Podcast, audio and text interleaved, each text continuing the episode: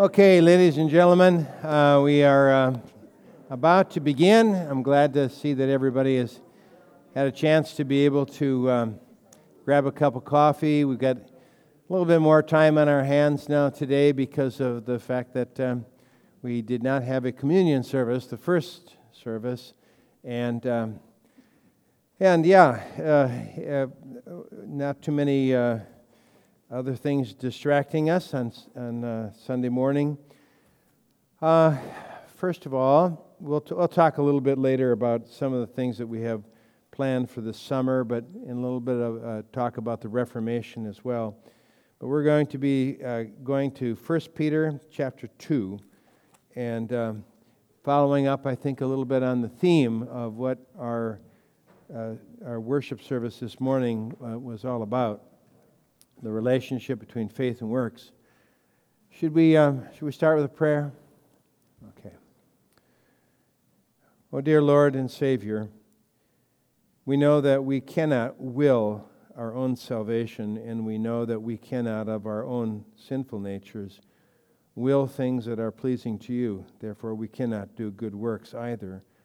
Without that faith that trusts in you and a faith that boldly comes before you and relies upon your justifying verdict that pardons and forgives us and accepts us and regenerates us and gives unto us a spiritual life that flows out of this faith in you.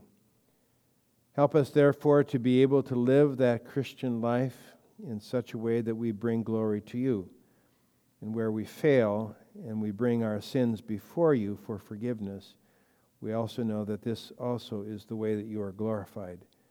So whether we come to you as sinful people, or whether or not we go out into the world as people forgiven, living and doing those things which you have commanded us to do, we pray that it would always redound to your greater glory. And in Jesus' name we pray. Amen. Okay. Whoa! That sun just caught your table uh, and is hitting me in the eyes. Could you just turn that thing down? I thought it was maybe you, Rachel, but um, I guess it was the sun. Um, I think, uh, you know, kind of in, in preparation, I guess, maybe for our 500th anniversary, I'm not going to make any big slide presentations, but rather, um, uh, I guess there have been some documentaries that have been out. How many of you have seen the PBS documentary on Luther? Uh, I, I, have, I have to confess I have not. I just haven't had the time to, to do so. Did, have you found it to be helpful, uh, beneficial, good, slanted? It was a nice, really more like a history lesson about Luther. Um, the, uh, we have one of our, our members who um, uh, just recently heard an individual who has written a book on Luther, and um, he's made some amazing statements. She was, she was typing them down. This is Julia Weed. She was typing them uh, down as she was listening to them, but uh, this individual was basically saying that Martin Luther, outside of Jesus himself and the Apostle Paul, that Jesus, that, that Martin Luther has had the greatest amount of influence on human history outside of those two of anybody since the time of Christ. What Martin Luther, in his innocence, did, the minute that he went before that emperor, Charles V, and he stood there and he said, Unless I am convinced from Holy Scriptures and from clear reason I cannot and will not recant. God help me. Amen. And he left. He walked out of the room. Uh, this is something that had not, I mean, it's unprecedented in terms of medieval history that anybody, a monk, an insignificant monk, that he could stand there before the emperor and make that kind of confession. When he did so and he appealed to Scripture, he made it clear that it was possible to challenge authority using the Word of God. and that's the, the, I mean, that, that can set all kinds of things in motion. The, the, the, peasants, when they had their peasants' revolt, they thought, well, if Martin Luther can stand up against the emperor and against authority, so can we. And Luther would have to say to them, that's different because you're not doing so on the basis of Scripture. You're doing it on the basis of the fact that, well, yes, you are living in an awful lot of repression, but at the same time, there are different ways of being able to deal with that problem. Um, we also, I think, uh, see that in Martin Luther, as he, um, as he stood before this emperor, he was also saying something about the common man. Now, Luther was not common, common. I mean, he came from a family where his father had what kind of profession? His father was a he was a miner. That's right. Um, that was to say he was at least under 21 and he could not go into bars. Okay, I'm just try to try to try to work on you guys. You know, just kind of see if you're alive here. Um, yeah, he was he was a miner, but uh, he, this area around um, uh, Eisleben, uh, where he where Luther was born, uh, even if you go there today, you'll just look out and see all the mining stuff that's out there. This is kind of on the southern tip of the Harz Mountains.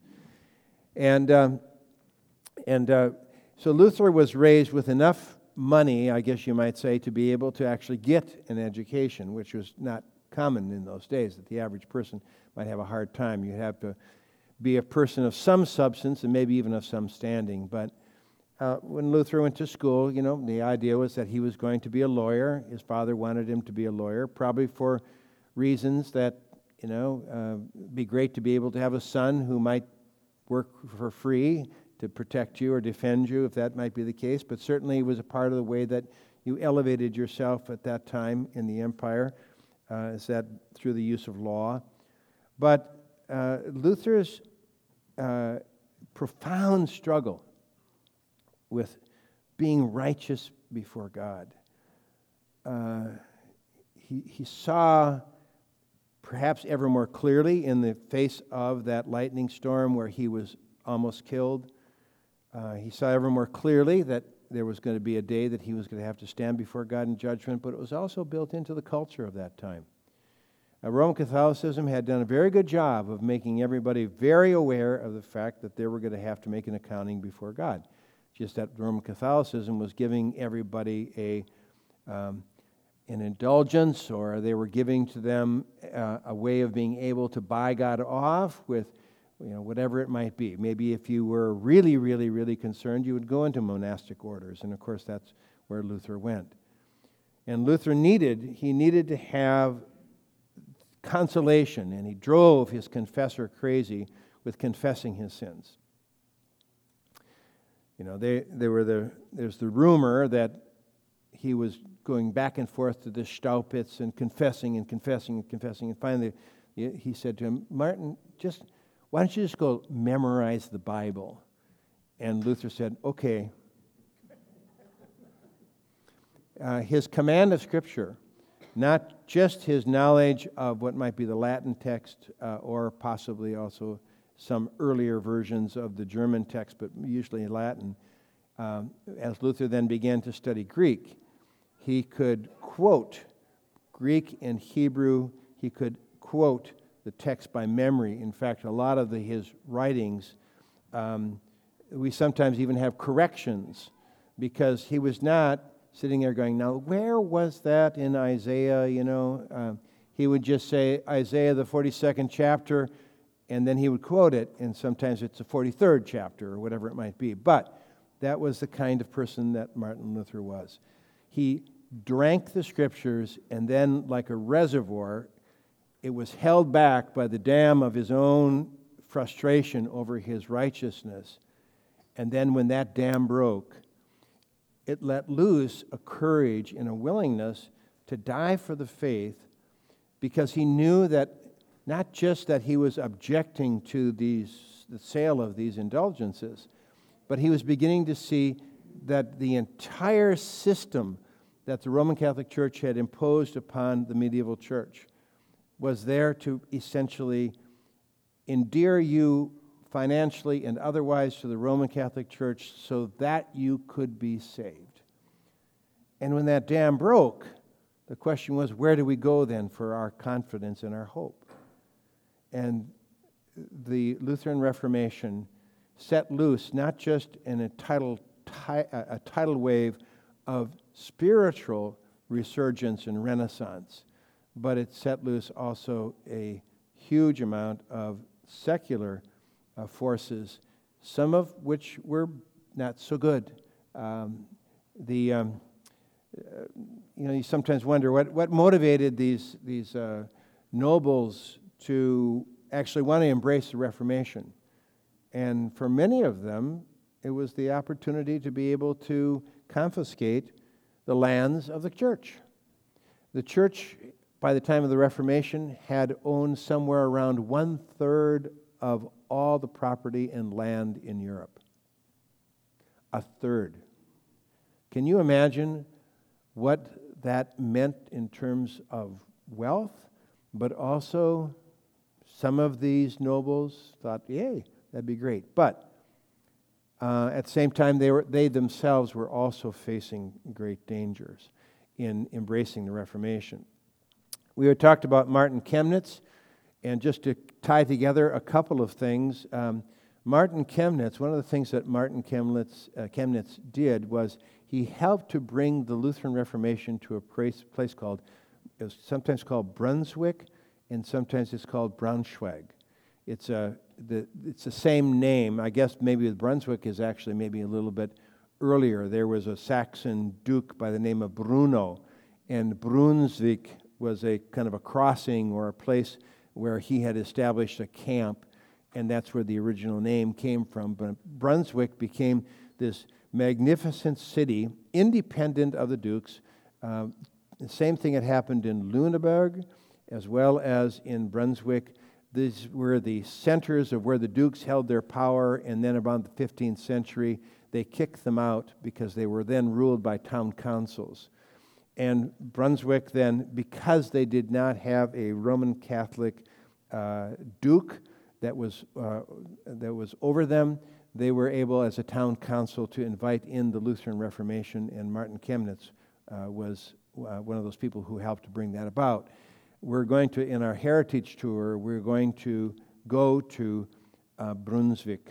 We're going to go to Braunschweig and have a chance to be able to see what was left of it. They, they, uh, they uh, eventually, you know, of course, uh, what happened was um, uh, the, um, the Duke of Braunschweig-Wolfenbüttel, uh, say it with me, Wolfenbüttel you have to say it as though you've been just eating bratwurst and your mouth is still full of bread. Wolfenbüttel. Yeah. Uh, they, when they moved from Brunswick, they went to Wolfenbüttel, and there in Wolfenbüttel is Henry. He didn't want the Reformation. He wanted to actually remain Roman Catholic. So what he did is he took his forces and he attacked uh, both Bruns, uh, Brunswick and also he attacked Goslar and that's when the Schmalkaldic League then brought their army against Henry. They defeated him, but when they defeated Henry, uh, that's when the Emperor Charles V said, We can't have this. And he gathered and marshaled his forces. And they, they, his forces then attacked the, the Schmalkaldic League, which was the consortium of all of these nobles that lived in northern Germany that had become Lutheran It's particularly the elector of Saxony, and uh, it was a it was led by a by a Spanish general called the Duke of Alba, uh, absolutely brilliant strategist, and they outflanked the Schmalkaldic League, and they uh, destroyed the Schmalkaldic League, and with that, basically, then the emperor had total and sovereign control over, the, especially this area in northern Germany where the Lutherans were. Um, then they tried to be able to impose what was called the, the uh, Leipzig interim, followed by the Augsburg interim, where they were trying to be able to make the Lutherans Roman Catholic again. And there's one good thing about Germanic stubbornness. It's that it can, if it's stubborn for the wrong reasons, it's bad, bad, bad. If it's stubborn for the right reasons, it's good, good, good.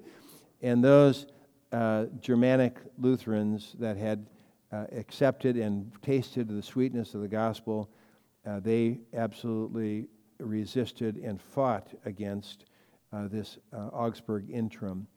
Uh, the city of Magdeburg, in particular, if you've ever been over to Germany, this rather prominent city at that time, stood their ground against uh, the emperor and the imperial forces. And a guy named Maurice, Duke Maurice, came up against Magdeburg and burned the entire city. We don't even know how many people in the city were killed as a result of it, but it was a carnage. And this, uh, of course, only infuriated the Lutherans all the more, for which they then stood their ground. And finally, uh, uh, there was uh, Maurice of Saxony. They called him the Judas of Meissen because he had switched sides. He was on the Lutheran side, then he got onto the Catholic side, and he fought with the emperor, and that's one of the reasons why they won small, beat the Smalkaldic League. But then he switched back. And then he switched back and went after the emperor almost captured the emperor. The emperor was so disgusted by the fact that he was put in such a weak and vulnerable position that Charles V resigned and he turned over the emperorship to his brother, Ferdinand I.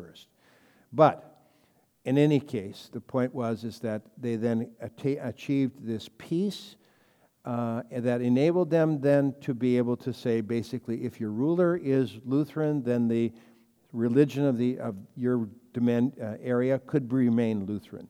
If your ruler was Roman Catholic, then you would be Roman Catholic. The only problem was it was a little bit unfair because you could be Roman Catholic in an area that had a Lutheran ruler, but you could not be a Lutheran inside of a territory that was Roman Catholic. So, in any case, that's, that's kind of as that Reformation rolls forward, uh, you want to keep in your, in your mind that um, there were courageous people, there were people who were perhaps not always so good in their intentions. Uh, almost all of Scandinavia became Lutheran. Uh, they were kind of outside of the reach of the imperial forces. And, um, and of course, uh, uh we'll talk at some point in the future about how by the time that 16, uh, the beginning of the 17th century, the 1600s, um, the imperial forces once again were trying to basically destroy uh, the Lutheran faith, and uh, they conquered all the way up through northern Germany, and then a, uh, a guy by the name of Gustavus Adolphus, who was a Swedish king, saw the danger, what was happening, uh, wanted to uh, come down and ha- actually prevent the imperial forces from controlling the Baltic. And that was really kind of the beginning of what became the Thirty Years' War. And the Thirty Years' War was a brutal, brutal war. Uh, all, of, all of Germany lost at least half its population. Northern Germany probably lost somewhere around 60, 70, 80% of their population. And it wasn't just warfare, it was also because of disease, shortage of food. These armies were marauding all over Europe at that time, stealing everybody's food, killing people, killing livestock, and eventually, of course, uh, it took almost 100 years for northern Germany to even re, uh, rebound after that war. It was a devastating war and a religious war. But we'll talk more a little bit about uh, all of that as uh, we come a little bit closer to the great day of the Great Reformation. All right, we're on 1 Peter chapter 2. Now,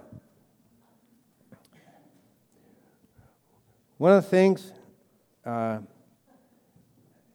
we want to emphasize here is when we approach God from the standpoint of the law itself. You know, law, Paul will say the law works wrath, the, the law uh, stirs up sin.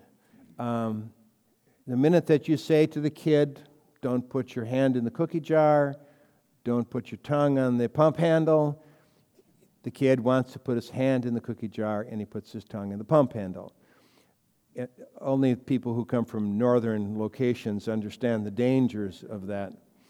Um, the, um, uh, that law, as it's presented to us, as Paul will oftentimes speak about it, basically is saying that the law almost makes our life worse.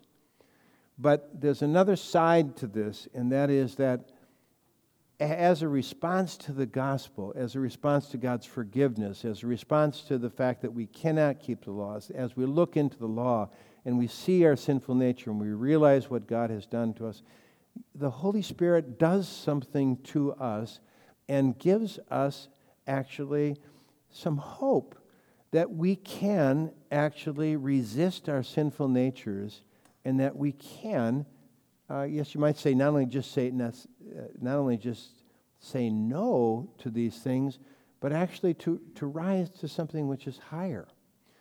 Um, the Beatitudes, as I said today in the sermon, the Beatitudes appear to be just more law, but really what they are is they're a statement of what we can do as Christians with God's help. Um, almost, uh, you know, almost all. Let me let me draw a little diagram. By the way, I want to. All the pastors here want to thank you for these very very sweet. Um, this is this is Pastor Appreciation Week apparently, and I didn't realize it until I got to church today. Uh, what nice and wonderful things the children in our Sunday school have done for their pastors, and both for Pastor Grady and I looked to me like um, Pastor Allman uh, got the check though. Um, there he is. He's well appreciated. Uh, yeah, checks are small, um, but nevertheless, uh, we greatly appreciate, I greatly appreciate um, Pastor Ullman and what he has done, and also our new Pastor Grady, who is coming on board and doing so many good and wonderful things as well. So, you're not going to need me. Uh, thanks a lot, guys. I appreciate that. We, uh, we kind of wish that you were really big losers so that they could appreciate me all the more, but, um, but maybe I'm the one who's the loser. All right, chapter 2, verse 1. Now, here we have these, we call them evangelical exhortations. That is to say, that as Christians, hey guys, this is something that we should do. Therefore, rid yourself of all malice and all deceit, hypocrisy, envy, and slander of every kind. I did this presentation that I did in Helsinki.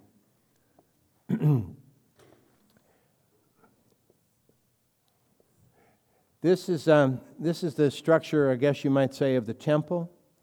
Here were the worshipers, here were the steps. The priests would stand upon the steps, the altar of sacrifice. There would be the, uh, the showbread and such, and then the Ark of the Covenant here in the Holy of Holies. We mentioned that this week has been such a significant past week because on the Day of Atonement, that high priest would enter into the Holy of Holies. He would offer up the blood of the sacrifice. Uh, he would then return, and if he re- came out of that Holy of Holies alive, it meant that God had forgiven the sins of the people for that year. And it was a huge, huge, huge thing. And then uh, this week, I think this coming week, is the week when they would celebrate the dedication of the Solomonic temple. Because Solomon had built that temple, and of course, the temple was a pattern of the tabernacle in the wilderness, and the tabernacle in the wilderness was a pattern of what it is that they saw on top of that mountain when they ate and drank in the presence of God. In other words, they saw, if you will, some sort of a symbol or something that told them that there's something in heaven like this. And that idea that man is created in the image of God, I think there's more to that structure than we would think. It's almost what we might call a structure of our very psyche.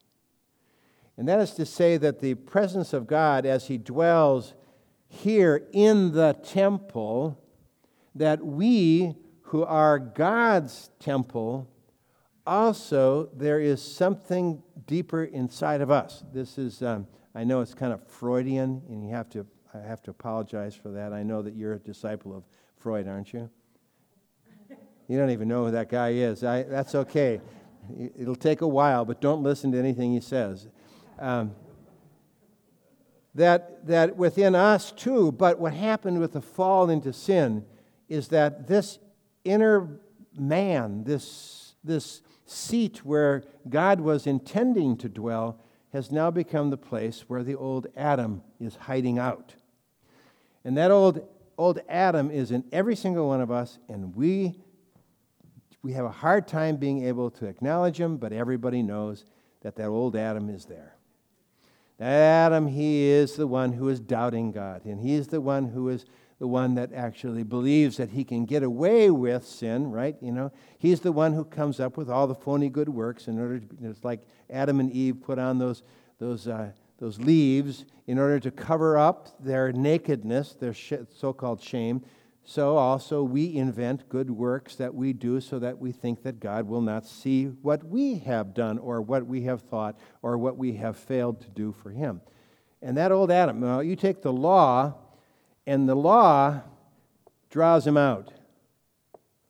Do this. He says, ain't to do it. I don't believe. I don't trust. He comes out and he reveals himself when the law comes. But where the gospel goes, there the old Adam is put to death. So we'll make a nice big cross. He's put to death.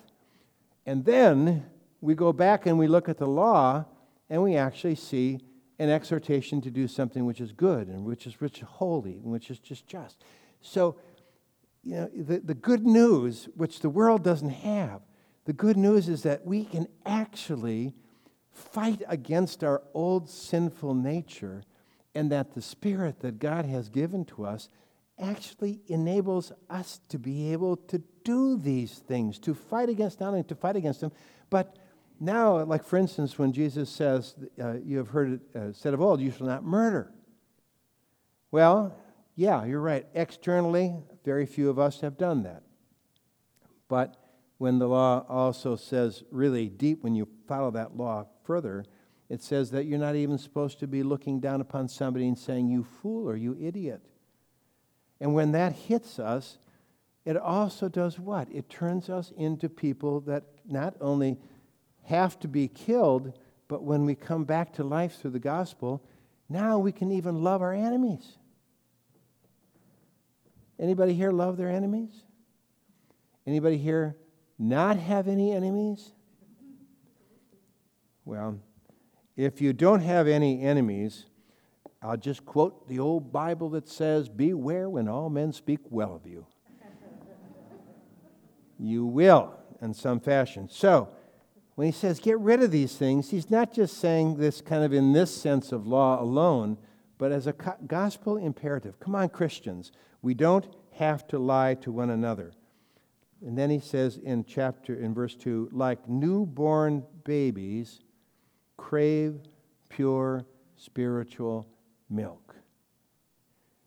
I've got, I think I told you that I've, I've got a grand, new grandson, and um, his mommy has been feeding him uh, w- w- with a bottle, and then they hand him to Sove, and Sove goes like this and goes like this, and then the kid spits up on this side and then spits up on this side, and then she feeds him some more, and then she hands him to me, and then he spits up on this side, and then he spits up on this side.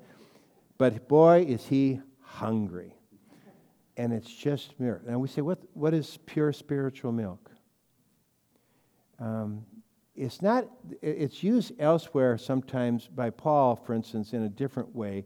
His, he sometimes says, you know, we have to grow up and we have to go from milk to meat, and that's what theological growth is, spiritual growth, that we actually start understanding these doctrines and these teachings that have been handed to us, that we become Christians with a little deeper and more profound understanding of these kinds of things like law and gospel, justification, redemption, atonement, all this stuff. But have you ever noticed that when you take those little kids and you put them on your lap and you tell them about Jesus, that they just love to hear stories about Jesus? That when you tell them about how it is that Jesus loves me, this I know, and they just, Jesus loves them. They've never done anything wrong. They don't sin. They're certain about that. Anybody had any time out? Yeah, yeah, lots of time out. But do you sin? Oh, no. Uh-uh. Have you ever done anything wrong? No. Uh-uh. I haven't. Have you ever been spanked? Yeah, yeah, for some strange reason. I can't understand why I've been spanked. But the children love to be able to hear the sweetness of the gospel. And you know, sometimes we forget that. We forget that. Just to hear that wonderful, sweet message that God has in Christ forgiven us our sins, that there is now no condemnation for those who are in Christ Jesus, for this law of the Spirit of life has set me free from the law of sin and death. Oh, death, where is thy sting? Oh, grave, where is thy victory? The sting of death is sin, the power of sin is law. But thanks be to God who gives us a victory through Jesus Christ our Lord. Do you ever get tired of that? You know, in that that God so loved the world that he gave his only begotten Son, that whoever believes in him might not perish but have everlasting life. We sometimes forget that in light of all the controversies and the fighting in this terrible world that we're living in, you know, I had somebody yesterday that was telling me that um, he was giving me an analysis of what's happened to the Republican Party.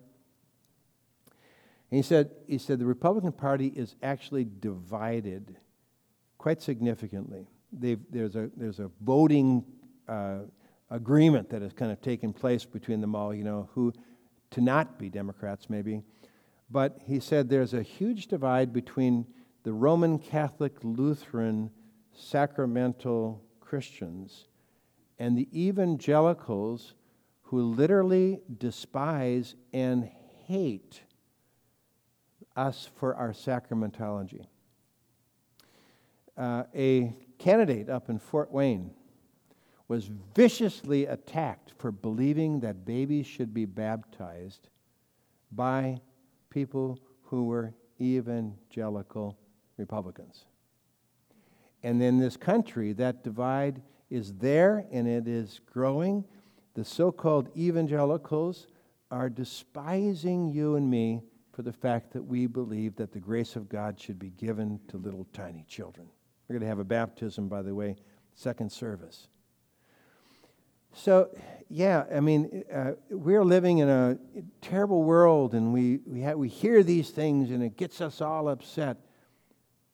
But then we sometimes forget to just go back to that innocent, sweet gospel that tells us that we have a God who deeply loves us and who has been so caring for us, and He's there for us, and He hears us, and we, we praise, and we, we have a, a relationship with Him. He knows us by name, and we can go into our closets and we can pray to Him, and He will hear us, and He will answer our prayers. And we ask, and shall be given to you. Seeking, you will find. Knocking, it shall be opened unto you. You can ask for anything that you want. How sweet is that? Don't you just say that to kids too? Why are we praying to Jesus, Mommy? Because Jesus hears us. Mommy, I've got a nightmare. Say a prayer to Jesus, you'll be fine. Thank you, Mom. You know, you hear this, don't you? Yeah. Well, isn't there a song we sing, Oh, taste and see how gracious the Lord is? Blessed is the man who trusteth in him. How's taste and see? Okay, let's go on here. Here, here we have temple language. Okay, everybody who, um, who uh, wants to read from the NIV, uh, come and join us. We're going to see, let's read four and five together.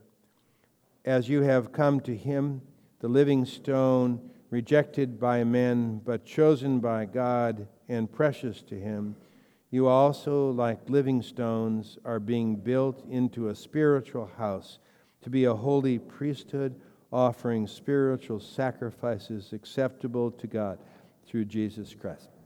All right, we're going to stop there. Um, now comes this, this temple language, and as you know, that cornerstone, when they were building, The cornerstone was the most significant piece in the whole building and structure because it set the foundation this way and it set the foundation this way. And of course, if you've ever uh, built any, uh, this isn't exactly what you would call the scale, but um, you know that this point and this point had better be exactly the same height, whatever the distance might be. It has to be a perfect square, like that. Ooh, that's not exactly what you call a perfect square, but you got the idea that these this distance. Chris Colson will testify to the fact that one of the ways that you measure square is by measuring the distance from here to here and by measuring the distance from here to here. And if it isn't exactly the same, the building's not square. He says, This is Jesus Christ. And I suspect that we could also say that this, these are the Old Testament saints, and these are the New Testament saints, and that we are now out of this, we are a temple that has been constructed with living stones, and that here is where we are in that structure. He says we're the living temple, the living temple. And he's not just speak, it's not merely a metaphor. That we are literally united to the temple that is a spiritual temple. That when we are in heaven, that somehow by being members of Christ, by being united to Him, by being connected to Him, which takes place through the waters of baptism, that we are united, literally united to Christ's body. And so, therefore, He can tell us that we are truly a member of, a part of this temple, this temple that has a holy priesthood going on within itself. For the scriptures say what? See, I lay a stone in Zion, a chosen and precious cornerstone, and the one who trusts in him will never be put to shame. Now, to you who believe, this stone is precious, but to those who do not believe, the stone the builders rejected has become the capstone or the cornerstone, and a stone that causes men to stumble, and a rock that makes them fall. It's a, these are um, these are metaphors that are intended to remind us that when you look at, say, for instance, the cornerstone of the Pharisees, you know, that cornerstone of the Pharisees that was a works righteous cornerstone, they thought that that works righteous cornerstone was the thing that the church was going to be built upon. It's the same thing with the Reformation. Works righteousness does not build the church. This is the cornerstone. It is what it is that men by nature reject because it is a salvation that comes by grace through. This is not of your own doing, it is a gift from God, lest any man should boast. And the idea that Jesus would do everything necessary for our salvation, it would be given to us as a gift, which is received and grasped by faith. This is something that man, by his very nature, will not accept. So we have to, we have to bear this in mind that when we are dealing with the world, they, they believe in temples too. They believe, however, in temples that are built upon the doctrine of works righteousness. Confirmation class? Da-dum-da-dum. How many religions are there in the world?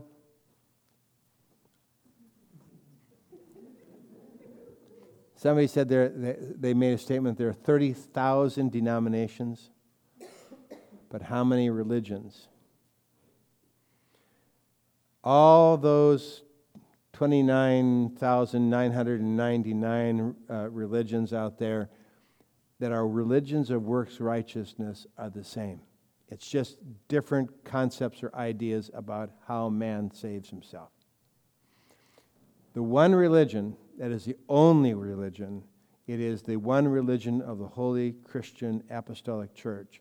is a religion that says that we are saved by grace through faith in Christ alone.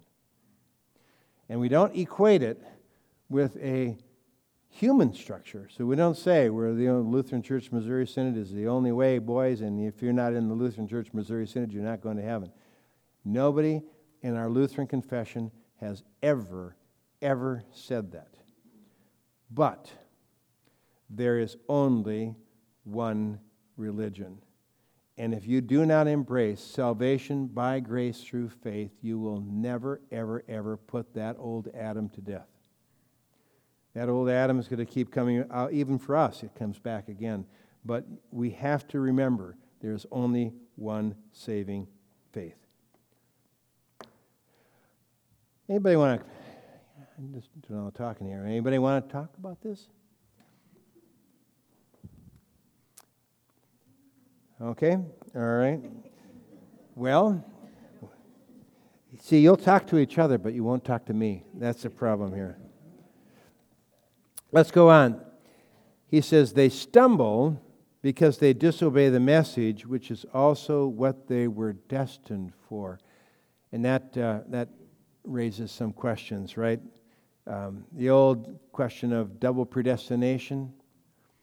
Uh, but predestination and de- the, what they were destined for only simply means that when you buy into and accept this doctrine of justification by your works, we call it works righteousness, uh, you're to stumble. So you are destined by your rejection of the gospel, you are destined for your destruction. But when we come to faith, which is predestination, that God before time calls us from eternity, the reason why we come to faith is not because we will or we choose, but rather that God chooses us. God chooses us. And that is, that is the great mystery because you would think if God chooses us, he must have not chosen other people. And all I can tell you is that that's not something that the Bible teaches. The Bible teaches that the cause of our loss of faith, our loss of salvation, the cause is in us. If we are saved, the cause is in Thank you. Appreciate that. God. It's in God. All glory be to God, right? He's the cause, He's the author and the finisher of our faith. So it is men's rejection of this gospel that actually brings about this stumbling or this ultimate condemnation. But look what he says now in verse 9. What about you and I? What about you and me? But you are a chosen people, a royal priesthood. That's a, that's a, I guess you might say, from a Jewish standpoint, it's kind of a contradiction. Although these words were also given by Moses to the people of Israel, a royal priesthood. Royal means that you are of who is the who is the who had the right to be able to be a king? What tribe carried the kingship? In Israel, tribe of Judah, right? And in fact, in the book of Hebrews, it, it says, you know, that Jesus is a, both a king and a priest. And it said that was a contradiction in, in something called the Testament of the Twelve Patriarchs, which was a, something that was written between the time of the, the book of Malachi and the time of Jesus. They looked at this and they said, the Messiah is going to be both a king and a priest. And they said, well, that's impossible because kings only come from Judah and priests can only come from Levi. So they said, there must be two messiahs. So they thought, that's why they probably thought that John was the first Messiah and Jesus was the second Messiah. And John will say, no, I'm, I'm, just, I'm just a guy. Um, the one who comes after me is above me because he was before me. I, and John is not somebody who is some kind of an incarnate whatever it might be. He's not even an angel. He is just simply a human being that preceded Christ. Well, the book of Hebrews picks that up and says, no, no, no. The priesthood that he has is actually a Melchizedekian priesthood, not an Aaronic priesthood. If you go all the way back to the days of, uh, of Abraham, there was this guy named Melchizedek who was the priest and king of Jerusalem. Melchizedek, king of Jerusalem. And he was a person who had a Melchizedekian priesthood. It's a priesthood where God appoints this, it's something that is given to an individual, it is not hereditary. And he says, from the Old Testament, we also know that Jesus had this kind of priesthood. Well, so he was both a king and a high priest. And guess what? You and I, in that baptism, were literally, literally, spiritually reborn from him. And we are, at least by function, we are royal and we are priests or priestesses. And that is to say, now, because of our relationship to Christ, we do the same kinds of things that the priests and the kings did. Number one is that as a king, you are a person who is not allowed to become a slave or a servant to anything in this world. You don't obey the world, you don't listen to what the world has to say. You're a, of royal parentage. You are sons and daughters of the king. And as sons and daughters of the king, there's a dignity to that, but it also means simply that as Christians, we are free and nobody has the right to be able to rob you of the freedom that you have as a Christian. Nobody has the right to rule your conscience. Nobody has the right to make up laws. Nobody has the right to be able to tell you what you have to do in order to be able to be saved. You stand your ground. But we are also servants. We are slaves of one another. As a priest, that priest was there for the purpose not only of teaching the people, but also for interceding. It's your job to pray for the world in which you're living. It's your job to pray for your neighbors. It's your job to pray for people who are sick. It's your job to pray for your children. It's your job to pray for your grandchildren. It's your job to be able to stand there between God and man and to be able to be a person who, just like Moses, goes before God and says, God, please, please, please, what do you suppose is gonna, they're going to say if you bring all these people out here and kill them all out in the desert? You think they're going to consider you to be a gracious God? And then he goes to the people and he says, What the heck are you people doing? Don't you understand that what you're doing is wrong? And so on and so forth. He's just like a mother who turns to the father and says, Honey, you can't be so hard on those kids. Then she turns to the kids and she says, Would you please get your act together? And your father is right when he tells you that what it is that you've been doing is wrong. She's a priest, right? Anybody here not recognize that role as a mother that you've played a couple of times in your life? Or that your parents have played? How many times have you maybe heard your mother in there going, Honey, don't be so hard on those kids? And then she comes out and she says, your father is right. What you did was wrong. Now, I never did anything wrong, so I, am just t- talking about your experiences rather than my, my experiences. Um, all right, so this is our job, and we get to be a royal priesthood, a people belonging to God, that you may declare the praises of him who called you out of darkness into his wonderful light. Once you were not a people, but now you are the people of God. Once you did not receive mercy, but now you have received mercy. We were called out of darkness. Um, I've been telling you that I, I just thoroughly enjoy this, this guy named Dan Carlin who does this hardcore history and the way that he elaborates and brings you into the real experiences of these people. But I mean, you know, you, you, you look at what these Druid priests were doing and how they would sacrifice human beings. Um, how they, w- they would, at times, they would, they would go and they would gather, they would make a, he says that they would make this kind of this wicker idol. great big thing that would be like 30 feet high. Then they go and they get a bunch of slaves and maybe some people that they just decided that maybe, I don't know, they were going to get rid of them or whatever. And they would put them all inside of this thing. And then in their ritualistic worship, they would turn, put it on fire while these people were then consumed by fire. Once you are not a people, once you were living in this darkness and this ignorance that you had to supply human sacrifice in order to be able to please the gods. You were living in anger and malice and tribes. Were, he said there were over something like 50 some tribes uh, of these Celts that were living in the area of what is now France and Belgium. They were constantly fighting with each other, constantly stealing each other's people, trying, try, you know, dragging them away. They were slaves. They would sell them, and they would use this as money. They would, it was just this, this word, and this wasn't just there, it was everywhere in the world. They were living in this darkness. And here comes Christianity.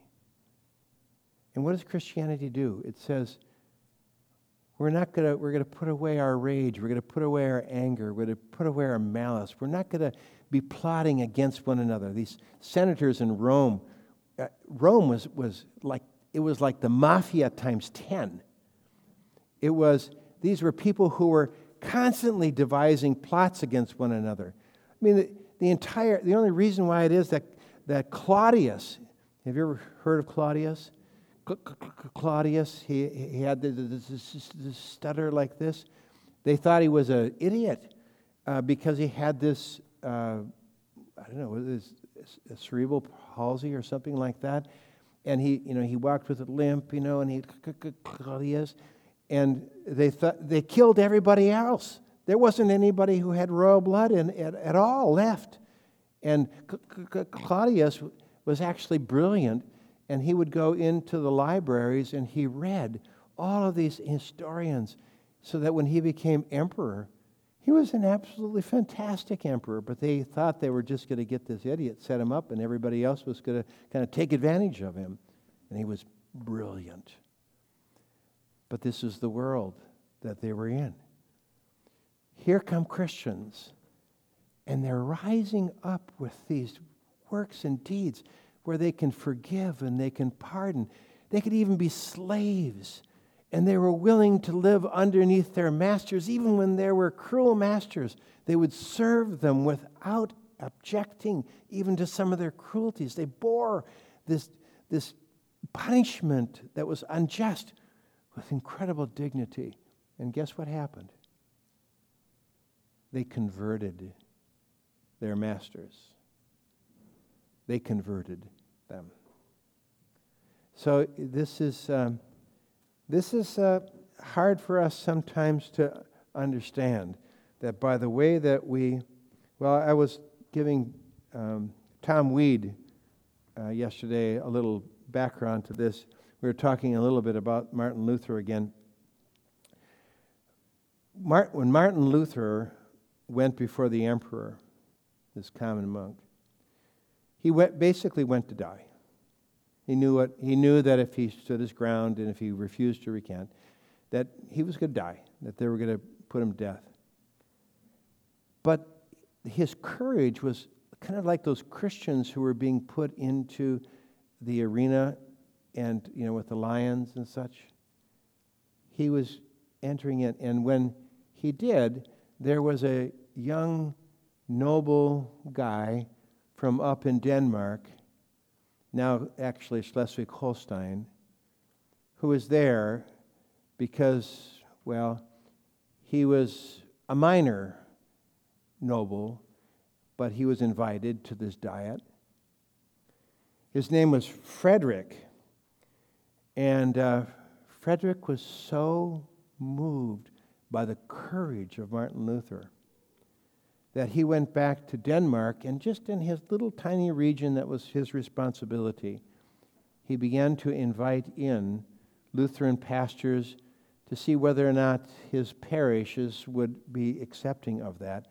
But then this guy by the name of Christian, Christian II, who was the, uh, the king of Denmark, he got in some big time trouble, killed a bunch of nobles up in Sweden, and a bunch of people rose up against him, even in Denmark. And there came to be this war, and this guy named Frederick was made king of Denmark as a result of it. And guess who brought the Lutheran faith to Denmark? Yeah.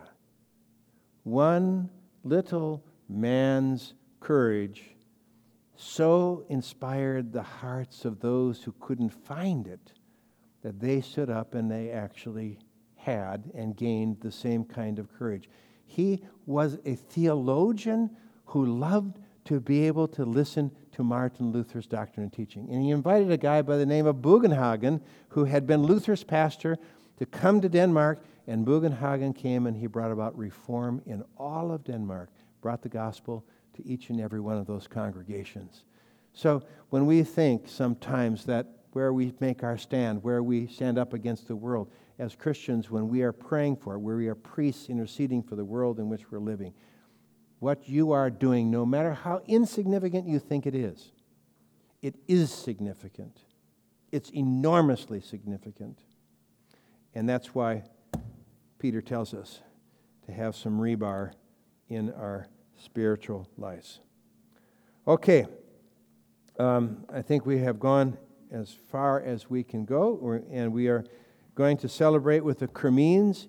You know, the lady that was up here with that great big basketball that she swallowed, um, she had a wonderful, handsome little baby uh, that uh, we're going to baptize here in just a few minutes.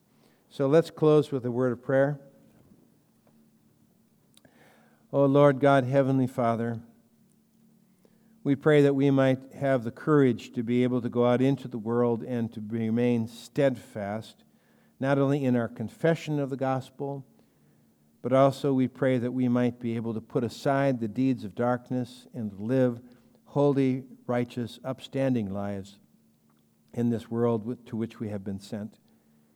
Help us to understand the dignity that you have granted to us in making us your children, that we indeed are royal in every sense of the term, but also that we are priests, praying in behalf of the world in which we live, praying for those that you have given to us, praying even on behalf of our enemies, that through the courage with which we carry this confession into the world, that others might see, know, and understand what the light is and come to share that same light with us in this kingdom of God.